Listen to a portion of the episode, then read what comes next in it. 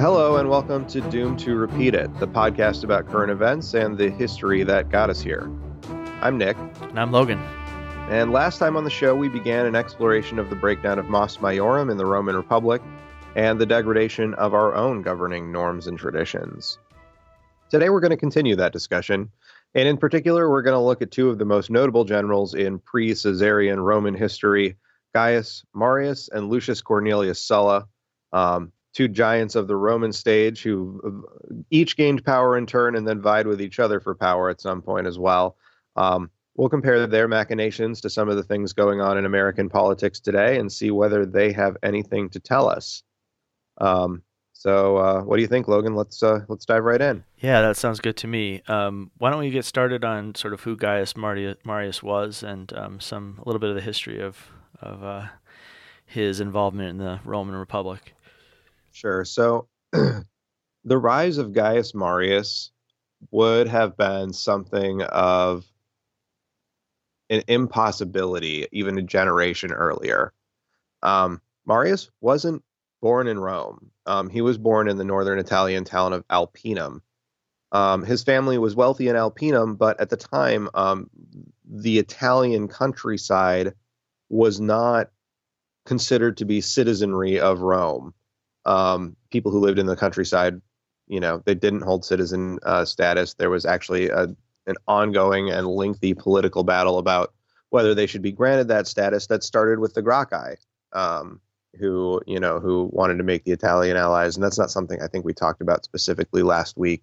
But they wanted to bring the Italian allies into the fold, um, you know, as their political clients. Well, I think, I think, correct me if I'm wrong. citizen literally means like the person who lives in the city, right? Yep, that is what that word means, and we've sort of let it run away with itself since since the days of Rome. But that is what it means. It means somebody who lives in the city. So, I mean, there's reason for Rome to be cautious about that. That's actually like good logistical reasons. Like when there's an election, um, you know, it's physically held by being in Rome. Like you have to be on the campus Martius in order to cast your vote. And so, what do you do when citizens live half a continent away? Um, anyway, that's getting way far afield. Um, Gaius Marius came from Alpinum, um, and his family weren't Roman citizens at the time that uh, that he was born. Um, and he came up through the ranks of the army. He was a talented officer um, and proved his skill that way. Um, basically won glory on the battlefield um, in the West in Spain. Um, and then also against the Gauls. Um, you recall from last week or from the episode about the migrant caravan, rather episode two, that there, you know, the, that there had been a, a humiliating situation where um, Cassius Longinus had been defeated by the Gauls. His army had been made to pass under the yoke. In 105 BC, Gaius Marius went over into Gaul and kicked some ass and reminded everybody who was boss. and so this gave him some notoriety. Um, and he, you know, used that in ways that were that had not been used by somebody who, you know, started life as a provincial, um, you know, to that point in the Republic. Um, and he used it to gain the consulship, which in itself was pretty extraordinary. Um, and uh, I don't have the date in front of me. I think Marius's first consulship was in 104 BC, but um, I could be wrong about that. But the battle against the Gauls was in 105, so the timeline follows. In any case, um, so he covered himself in, in glory and came from a place that nobody would expect and rose to power and did some pretty dramatic things um, when he got there. And so I think that this is a place to stop and uh, sort of asked some questions about his rise to power from obscure beginnings, um, how he sort of gained a popular, um, I, I, hesitate to say populist following in Rome, hmm. um, and then used that to ride to power, and then had a different outlook on how he should or should be entitled to use that power once he gained it. Um, and some of these things might refer to our current president, but I actually want to ask a, broader question than that, which is, can we think of other cases in, in American history where that's happened, um, or is is that description um, unique to or even applicable to uh, our current president? Sure. Um, uh, I don't know. Uh, the way so the way that Gaius rose to power being the same as the way that Trump rose to power. That's what we're trying to talk about right here. Well, the specifically the features of like coming to power from non-traditional routes. Um, and you, we can debate whether, you know, Trump's New York broker life is a non-traditional routes, but then like, you know, leveraging sort of public notoriety to gain power and then having a, a different view on how power is to be used or should be used than say somebody who is steeped in the governing traditions of the time. Yeah, sure. So, uh, so I think it's a fair question. Um, certainly, our current president, um, President Trump, is uh, non-traditional. You know, um, in in a lot of ways. Um, the difference I think between and I hate to go right to the difference right away, but the difference between Trump and Marius is that Marius raised Marius gains power because he's extremely competent. you know, uh, I think I think his his competence as a military leader, in particular, is how he gains um, popular support, uh, which we've which we've sort of seen right through the years. Um, yeah, I was just going to say, and that seems to be the the common the common differentiator between everybody that we've spoken about on the Roman timeline so far and our current ever so civilian president. There definitely is a parallel, you know, in in their background, um, you know, in sort of the anti-aristocratic uh, biography that they have. Um, although, I mean, even describing Trump as anti-aristocratic is not exactly right. Like he's a slippery figure, right? Like I think for most of his life, he has sort of fancied himself the kind of guy who can talk to the guys who work on his buildings, right? Like he can go down and swear and, you know, rub elbows with these guys and talk to them in a way that they maybe feel comfortable. I don't know. I mean, that that's the kind of reporting that I've heard um, in various places. And Marius, I think, was able to relate to his to his soldiers in a in a way, right? That that someone who uh, someone who you know grew up in the center of Rome um, couldn't, I, I don't think, um, relate to these farmers who you know made up their their uh, legions. But um, so there's there's some parallels there. Um, whether the way they wielded power is the same, I don't I don't know about that. You do you want to say more about that? Um, yeah, I think it's it's probably time to get into this. But actually, I think one thing that we should start with is the what what I'm going to assume is the PR piece of this, um, which is so Gaius Marius uh, himself and his followers tell a story that is likely apocryphal, um, almost certainly apocryphal, about how when he was a boy, he saw seven eagles flying overhead when he was on a hill, if I'm getting that right. Yeah. And um, it was uh, it was a a portent of what a great man he would be, and eventually um, he would fulfill this prophecy by serving not one, not two, not three, not four. I could keep going, but seven consulships, um, which you know, if we can go back even to uh, even to uh, um, Scipio Aemilianus, who served two consulships. That was kind of like, oh my God, what's happening right now? Um, so Gaius Marius took that to uh, what we'll call its logical extreme, or at least what he thought was its logical extreme. We'll see that later that that Sulla had a different idea of that.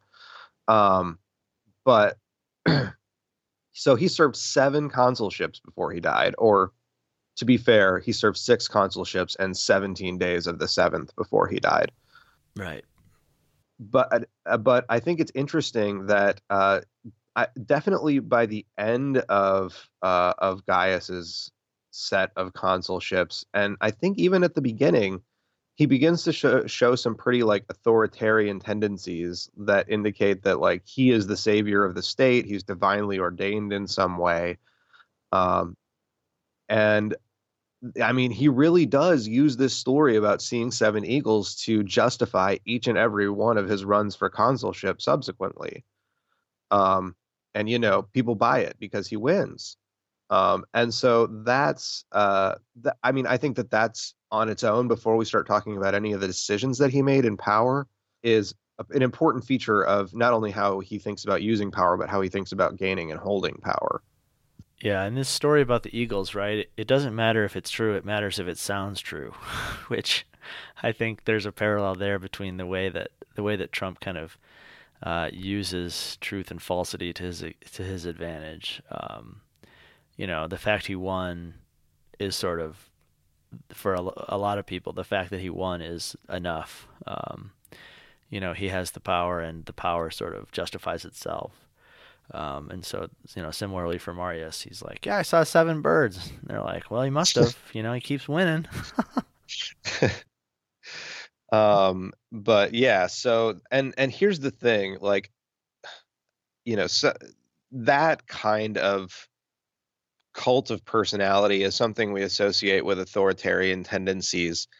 And in the case of Marius, it did foreshadow some much more authoritarian moves later on in his sequence of consulships. And and we'll talk a little bit about some of the things that sort of stoked that mm-hmm. um, externally, but just you know that I, I, think that's an interesting point worth noting is that um, that particular moment which looks a lot like something a dictator in a third world country might do today um, maps onto some other things that a dictator in a third world country might do today so right. there's that um, so let's talk about what marius did in his first consulship in 104 um, so going back uh, we remember that uh, scipio aemilianus um, had to go fight a war in Africa, and there just weren't any soldiers left uh, who met the property qualifications for the Roman legion. And so he got around that by raising a legion of 4,000 men from his own political clients.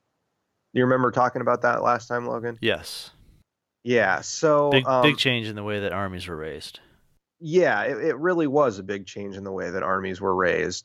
But it was also pretty necessary because, as we may have noted elsewhere, um, you know, they had reduced the property qualification a number of times just to continue to get access to soldiers as, you know, plots became smaller and land concentrated in the hands of a wealthy few who, oh, by the way, um, well, they would never fight on the front lines. We'll say it that way. Um, and so what Marius did was he, um, and in a created, he eliminated the property requirement. Um, he made the army into a truly professional outfit um, where anybody could come join. Um, they would be uh, paid, provisioned, rationed, um, although not uncommon for them to have to live off the land. But in general, they would be paid, provisioned, and rationed. Um, and then they would have the opportunity to plunder um, in foreign lands and bring that wealth back. And it suddenly made the army a completely different proposition than it had been when um, when it was you know citizen landowners who were like, oh crap, I got to stop farming and go fight this guy for a while. Yeah. Um, the the model's completely different, right? And I guess if I were comparing it to something, I would think about like think about the armies that fought in the Civil War, mm-hmm. or even to an extent World War II, World War One. But let's let's stick with the Civil War, and then compare it to the armies that fought in you know in Iraq, and they're two very different fighting apparatuses. Um, the soldiers who fought in Iraq um, were largely professional soldiers who um, were paid to spend their time training to fight if they weren't actually fighting. Um, and who had undergone some pretty intensive training and who really identified with the role of a soldier full time. Yeah. Um, is in the Civil War, it very much was a lot of Southern farmers who put down whatever farming utensil they were using to go and fire, uh, you know, these newfangled rifles at the at the Northern aggressors who were coming to tell them how to live their lives, I um, or in you know in reverse, um, northern uh, aggressors attacking people who were rebelling against the country. Um, but in any case, right? It was far. It was you know it was citizens who were defending one set of values or another because they needed to be defended, but not because they were a professional fighting force of any kind. So this is right. when Roman makes that sw- when Rome rather makes that switch, um, and and and really pulls a hard right turn on how they raise a military force.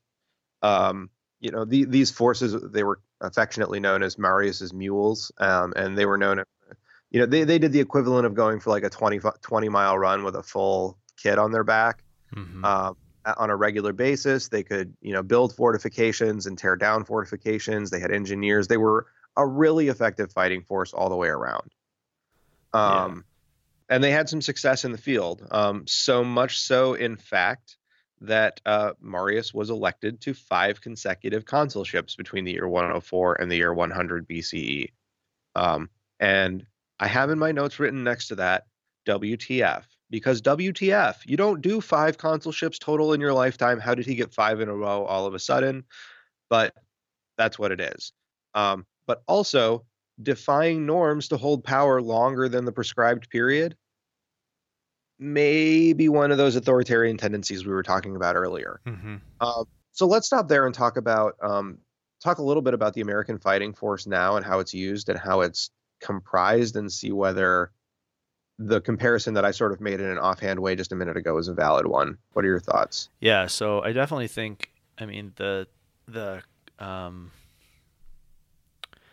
competence or excellence of the fighting force when you have a fighting force which is dedicated to fighting um, alone, you know, it can't help but increase the the uh, effectiveness of your force when um, you have men and in our case men and women who um, whose whole job is to you know learn how to be war fighters uh, and how to do that in a way that you know decreases cost and increases effectiveness um, so that's certainly the case for Marius's Marius's legions um, you know rather than rather than these these guys who have to put, as you said, put down their farming implements and then go remember how to, you know, how to stay in formation.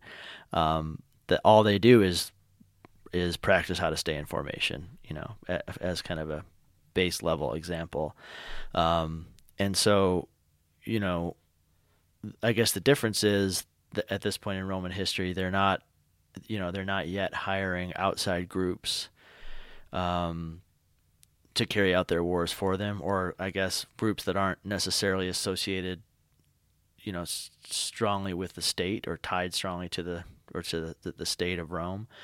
Um, the the real innovation that we have in our time is is the rising use of military contractors, and so one thinks of what used to be called um, Blackwater, and which was then called G Services, X E G Services. I think that's how you would pronounce that, um, and which is now known as Academi. Uh, it's not a good sign when you have to, you know, change the name of your company every five years. But, um, you know, this is a this is a totally private um, military corporation, which is a, it is founded by a former Navy SEAL, but I'm sorry, um, this is not actually directly in the line of comparison that we're making, but I just want to point it out since we're talking about this company. They want to be the private viceroy of Afghanistan. Like they're lobbying for the US to pull troops out of Afghanistan and give them permission as a private company to basically rule the country on the US's behalf. Wow, I hadn't read that. Which, That's incredible. Yeah, he feels a lot like a Roman governorship. It really does. Yeah, that's kind of scary. Right. so we can now track back to the main conversation, but I just wanted to throw that out there. And I, I do have a, actually, as long as we're here, can I ask a question? Mm-hmm. So, does it make sense to move the goalposts a little bit because we have a professional army right now? Yeah. Right, but that professional army, in some normative sense, has a tie to citizenship. Yes. Right, like service to your country. But then when you get at, when you're discharged from the army, then if you choose to be a soldier thereafter, you can go work and make 10 times oh i'm exaggerating maybe i'm not exaggerating i actually have no clue but you can make x amount more like by a factor of 5 or 10 working for a military contractor and like really operating by very by a lot fewer rules just because you know you have experience and you're you know you're a trained soldier right um and so does it pay or is it worth making a distinction between our like active duty service members and the contracted forces that augment our capacity in certain areas of the world? I think so. I mean, I think I think the interesting thing about right a professional American soldier is that the majority of them, and I don't know the exact breakdown, but I would think the the large majority of them serve um, a deployment or two, and and then discharge from the army um, and take advantage of um, take advantage of uh, you know education um, opportunities and things like that that they that they have you know once they've served their time, and um, I think you know it's a real change for for for those men and women not to become career soldiers in the United States military, but then to become a career soldier in you know this third party corporation. Um, sorry, I kind of went I went off the rails there. I'm not sure what the question was.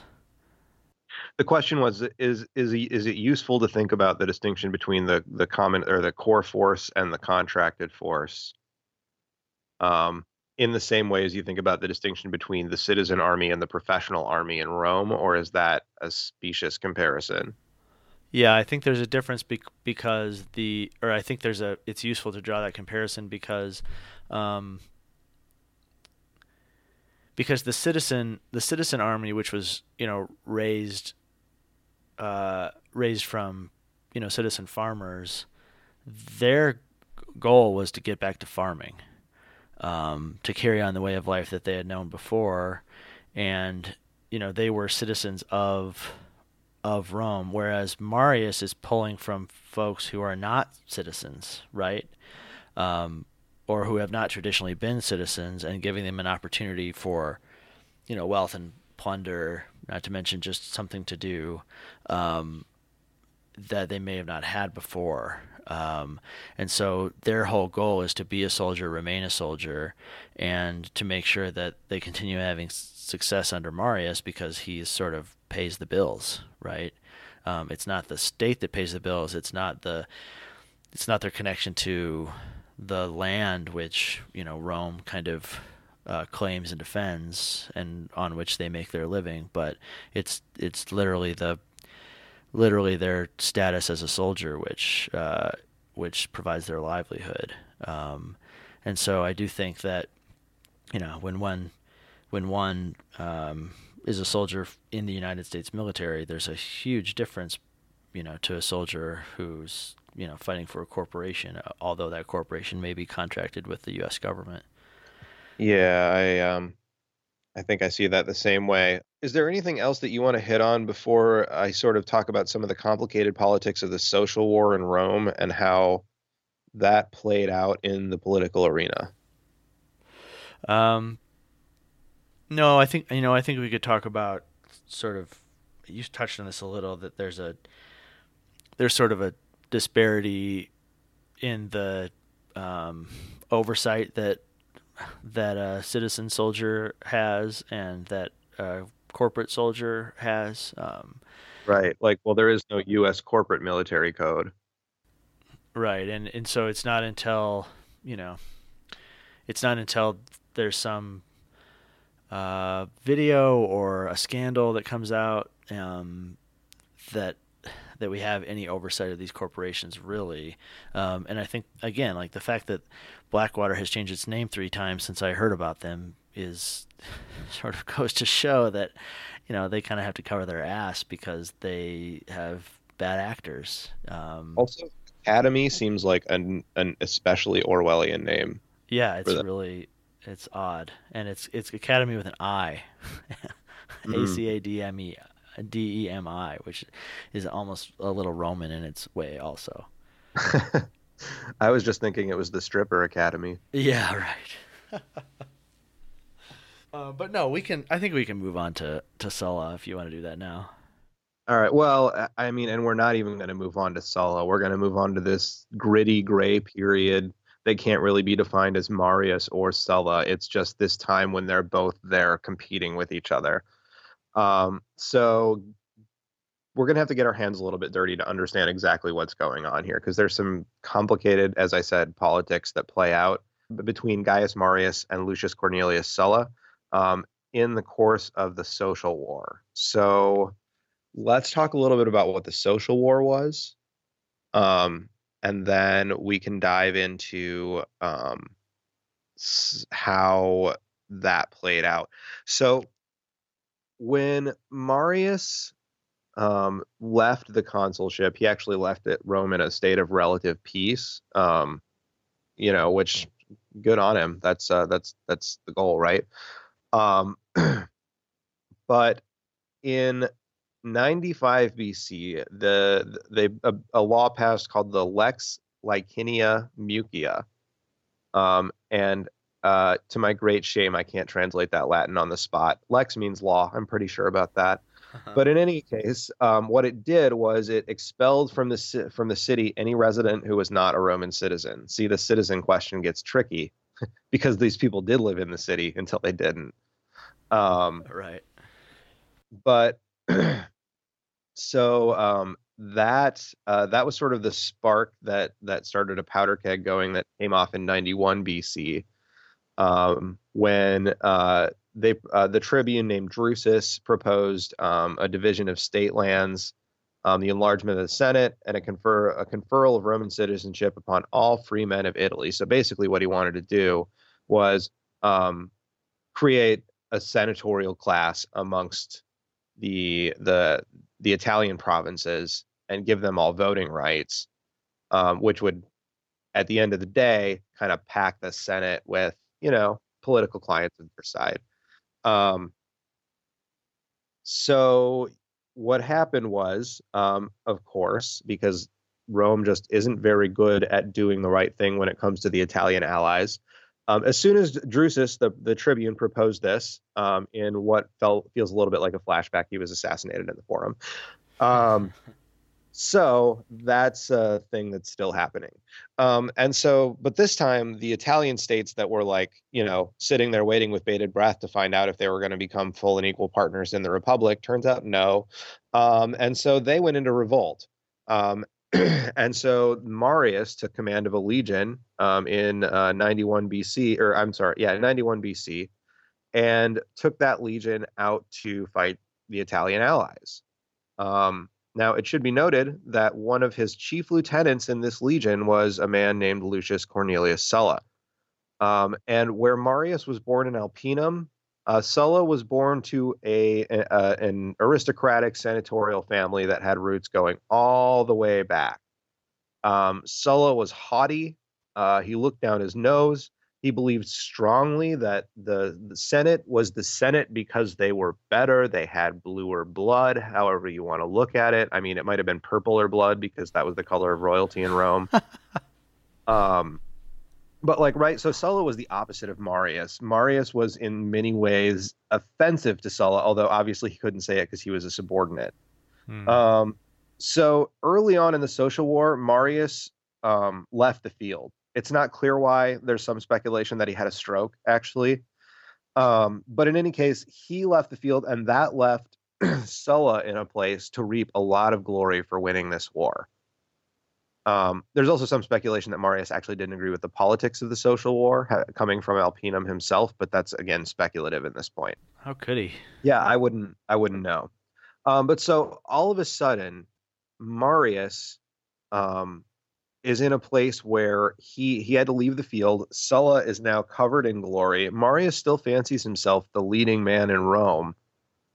But Sulla, rather than like being a capable lieutenant like he might have been if Marius had stayed in the field, now ever so slightly resembles a threat. And so like his protege and lieutenant all of a sudden starts to smell like, you know, somebody who might stab him in the back if he keeps it turned too long.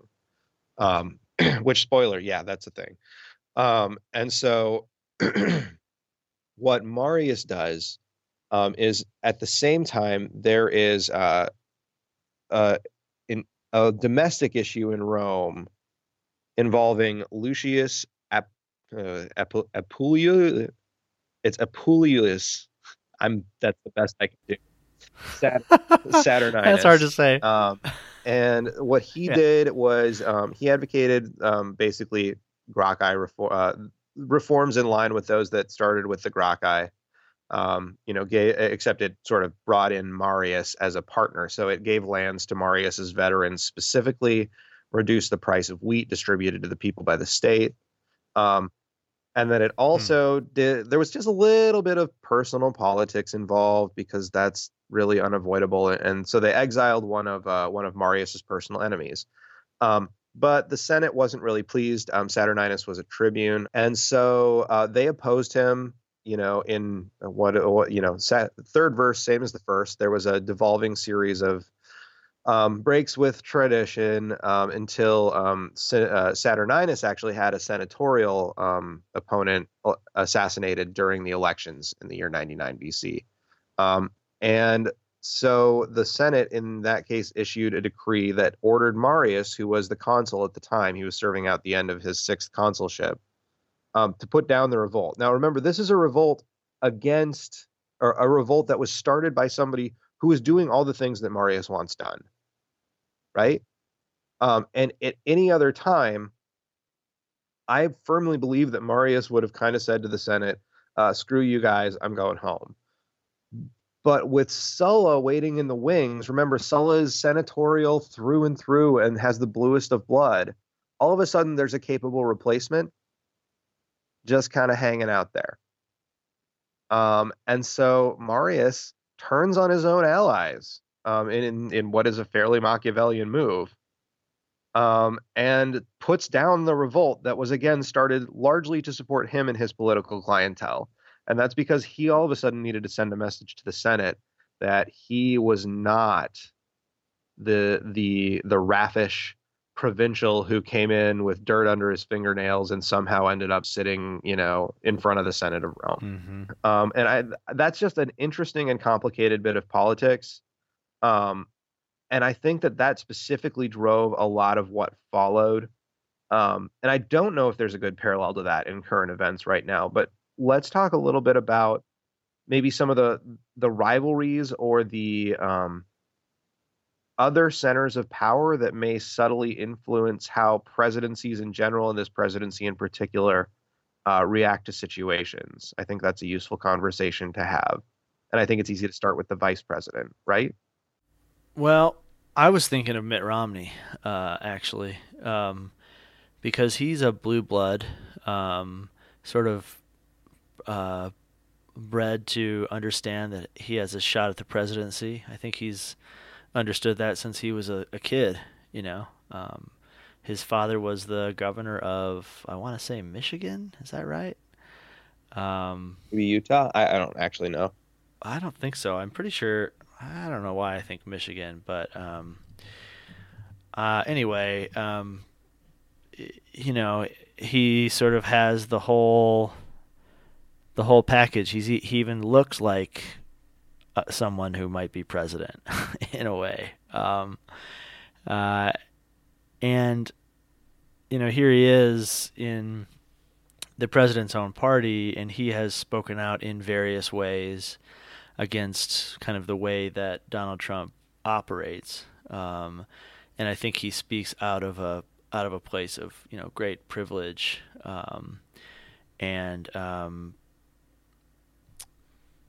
you know, and an understanding of no matter what your politics are, there's a certain way of doing these things and a certain way of looking and sounding as you're doing them. And I, th- I think there is kind of a parallel there between, you know, Marius and Sulla. Um, you know, I'm sure Sulla, as you said, looked down his nose at, at Marius even when he was serving, you know, kind of under Marius. So, um, so that's what I think of right away. Um, Pence, on the other hand, Vice President Pence has kind of hitched his wagon right to Trump. Um, we haven't yet entered a, a, political moment where you know Pence can take advantage of Trump's roughness or incompetence or however you want to however you want to uh, characterize that. Um, obviously, I have a partisan way of looking at it, but um, but I, there's definitely a chance there, right? I think that in, in, my own mind, even as a you know kind of lefty, I, I sort of prefer the stability of of this this guy who's kind of been you know Pence who's kind of been groomed to to look at look and act a certain way as a politician. So, do you think that let's call it the I, let's expand it beyond Romney and call it the Romney wing of the GOP, whatever that means? Mm-hmm. Do you think that that wing of the GOP, that center of power, has affected decisions that the president's taken in his first two years? Like, I'm thinking like maybe the firing of Steve Bannon, who was obviously a close ally and connected to his populist base. Um, or do you think that that's generated more by other outside forces or inside forces like Jared Kushner? I th- I think it's gener I think it's generated yeah more by um, by Trump's mode of operation, which is to kind of go with his gut, you know, um, and to just wield the power that he has uh, at a whim. Um, the Republican Party, for its part, whether they're the Romney wing or not, seem to sort of have fallen behind the president in certain ways and are, are taking advantage of the fact that you know, or up until recently, have taken advantage of the fact that they control, you know, every every wing of government. Um, and so I don't I don't know if if Pence has someone like Pence or whomever has Trump's ear in that way. Uh, although I've heard that he Trump pretty much believes whatever the last person he talked to told him. Um, so maybe he does. You know, I mean, Pence is is going to have more access probably to the White House than a lot of people in government. But um, I don't know. I think it's really hard to say because uh, it's just it isn't said and done. If it was eight years later, maybe we would have a better sense of what's actually going on. You know, inside that inside that that house. But what's your what's your impression?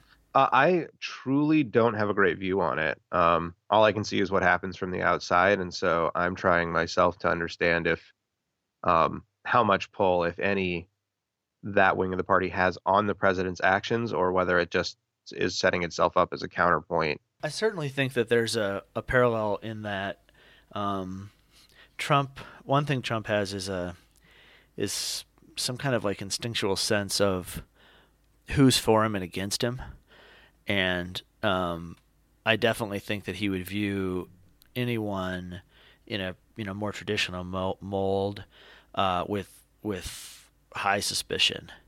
Uh, I don't think he's an easy ally necessarily for them, um, and so you know, from the point of view of Marius, like he's right to suspect Sulla. he's absolutely right to suspect Sulla for a lot of the reasons that we've laid out, and um, and you know, I think Trump would be right to to suspect somebody like like like Pence and to set himself in opposition to, you know, a Romney.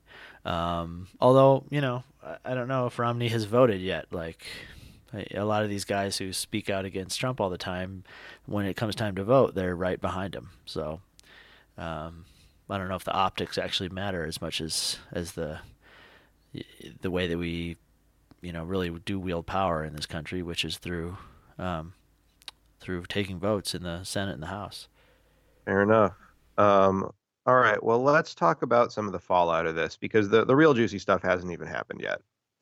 Um, so at towards the end of the the social war, um, right as that was ra- uh, ra- uh, wrapping up uh, in 88 BC, um, the all of a sudden in Pontus, which is the basically the west coast or the Mediterranean coast of Turkey, um, uh, the King Mithridates of Pontus um, decided that Rome seemed pretty distracted with internal squabbles, and so he decided to, you know, just kind of like take some land in Greece, um, and maybe they wouldn't notice.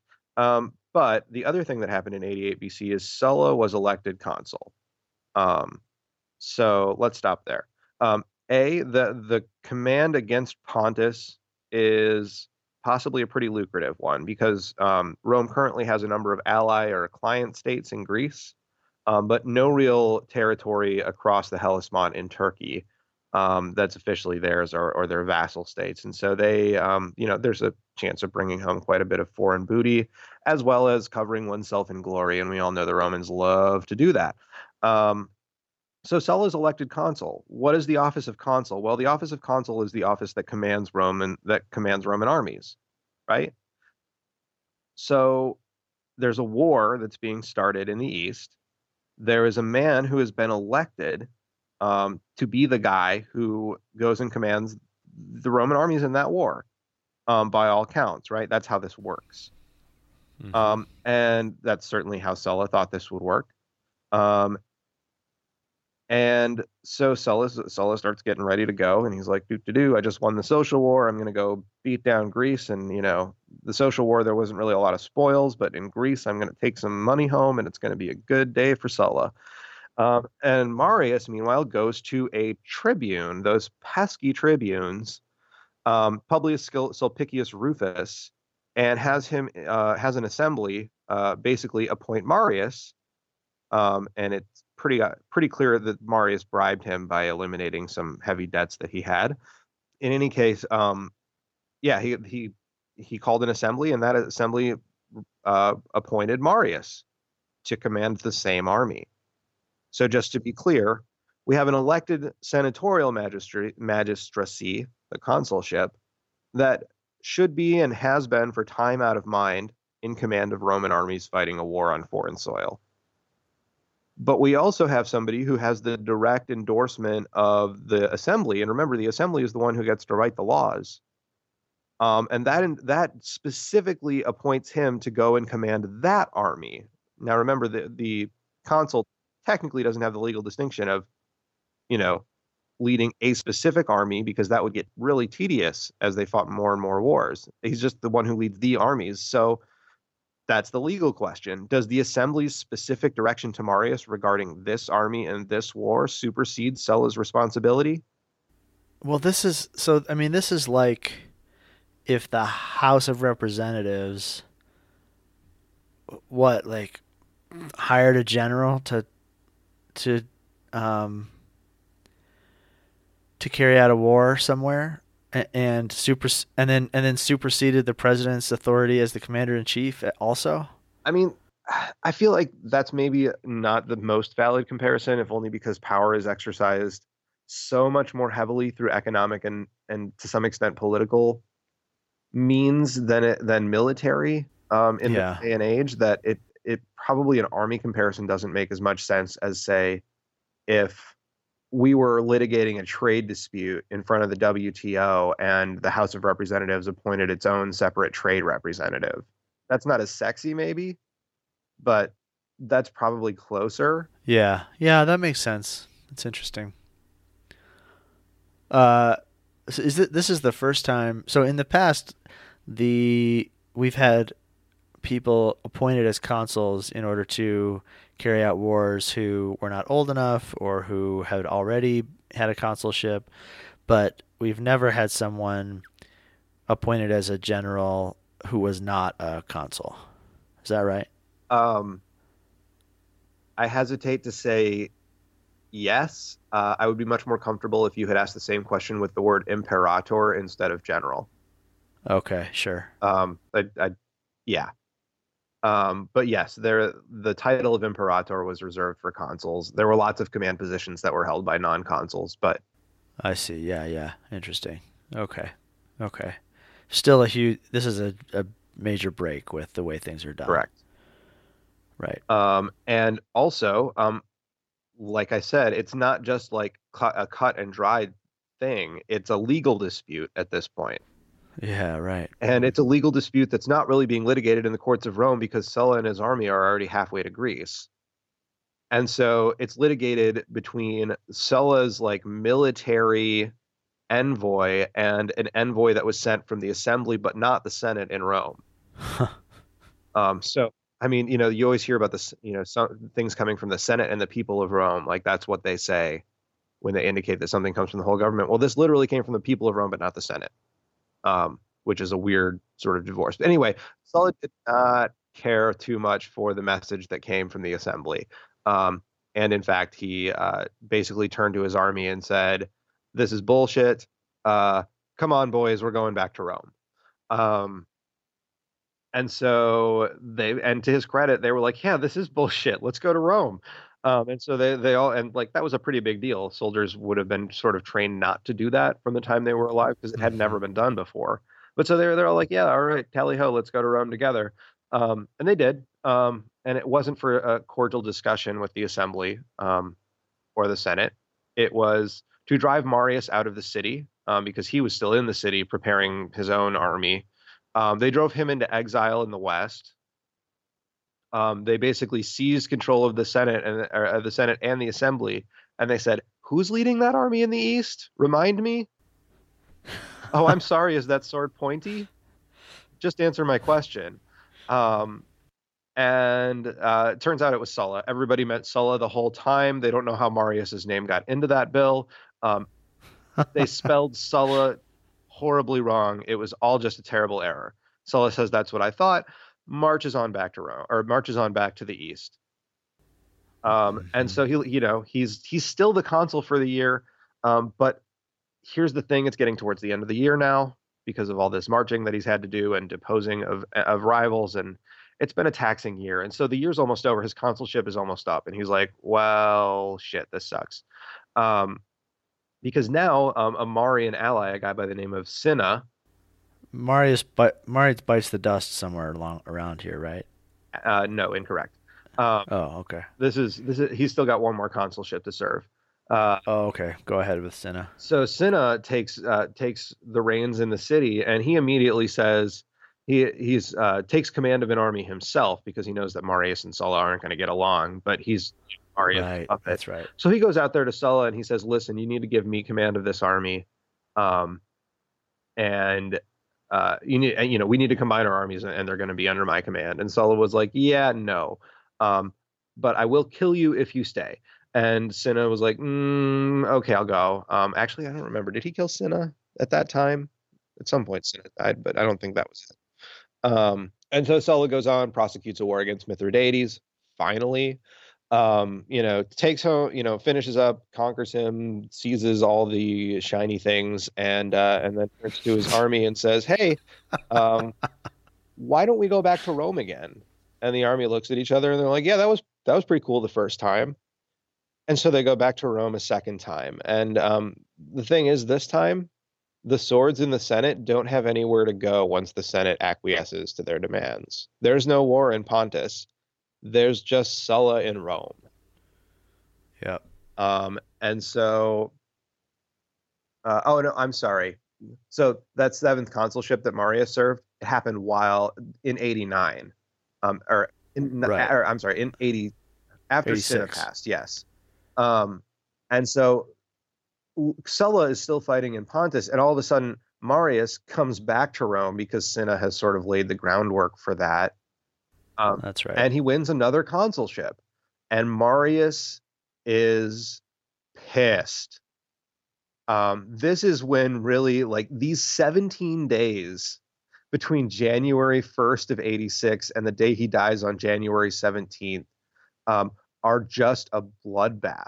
Um, did you mean did you mean Sulla is pissed? no, I mean Marius, because Marius comes back and wins a consulship.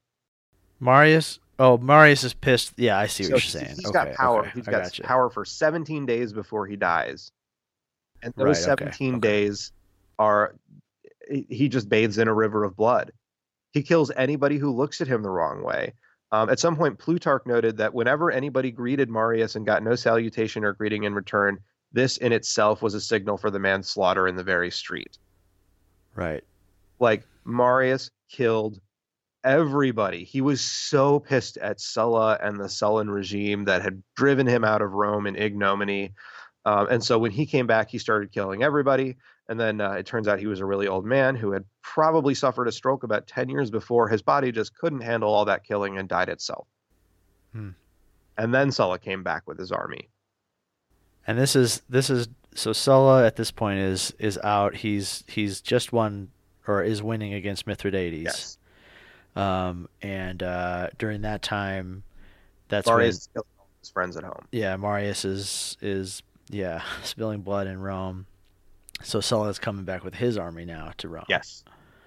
And Right. uh, turns out now Sulla's pissed. Everybody's pissed.